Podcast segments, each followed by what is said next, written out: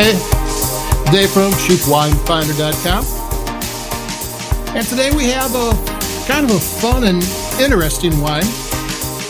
It's, uh, let me grab the bottle so I can um, get it right.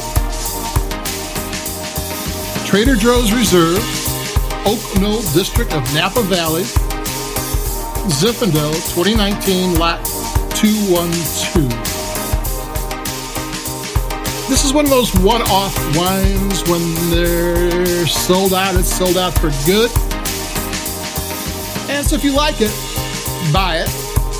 And it's interesting oak knoll is on the southern part of napa valley uh, north of carneros. And carneros southern border is uh, san pablo bay. San pablo bay is you know, part of the San Francisco Bay, Oakland and San Francisco are west. It's one of the reasons why um, Napa Valley and Sonoma and Clarksburg and Lodi and all those mountain regions in there can have the climate that allows them to um, grow grapes, high quality, expensive grapes. So Oak Knoll is a cool place. It's close down to close to the bay. It's about 10 degrees cooler than the rest of Napa. It's mostly known for Cabernet Sauvignon. But the producers in that region that make Zinfandel are really seriously high-end producers. We're talking maybe start at 25 and go to 70, that type of thing. These are high-end wines. So that's the kind of grapes you do not find in $9 Zinfandels. So is this a $50 wine that just happens to be selling for nine, well, or $10, $9.99? No, it's, it's 2019. It's way too young. It, it's made in the drink it now fruit forward style that $10 wines are. It's made just like $10 wines because $10 wines are made to come together quicker. This is a 2019 vintage. It came together quicker.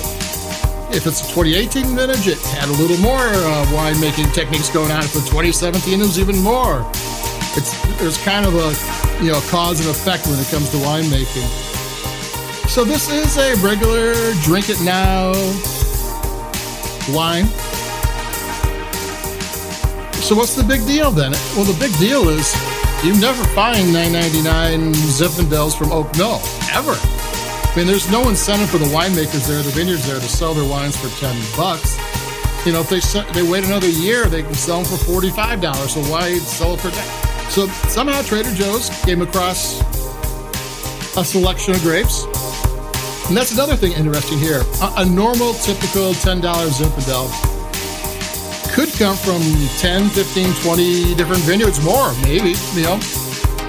Uh, this Oak Knoll Zinfandel doesn't figure to have that done. It it makes much more sense. They got their hands on a, a supply of grapes. Could be a single vineyard. Could be just a couple. Could be one ownership group. You know, so you're getting a kind of exclusive grapes, and what you're getting is a taste of grapes that don't normally sell in for ten bucks. Who have the the ten dollar style is bright. It's juicy you know, it's got some, you know, things going for it. It's not, you know, it's not simple, but it's not the, they're not extracting the most out of the grapes they possibly can. They want the wine to come together quicker so they can sell it quicker. I gotta grab a glass because I'm thinking about it. You know, and the, the, the more expensive one, they, they extract more out of the grapes. It takes longer for them to come together. It takes more time. I'm gonna take a sip.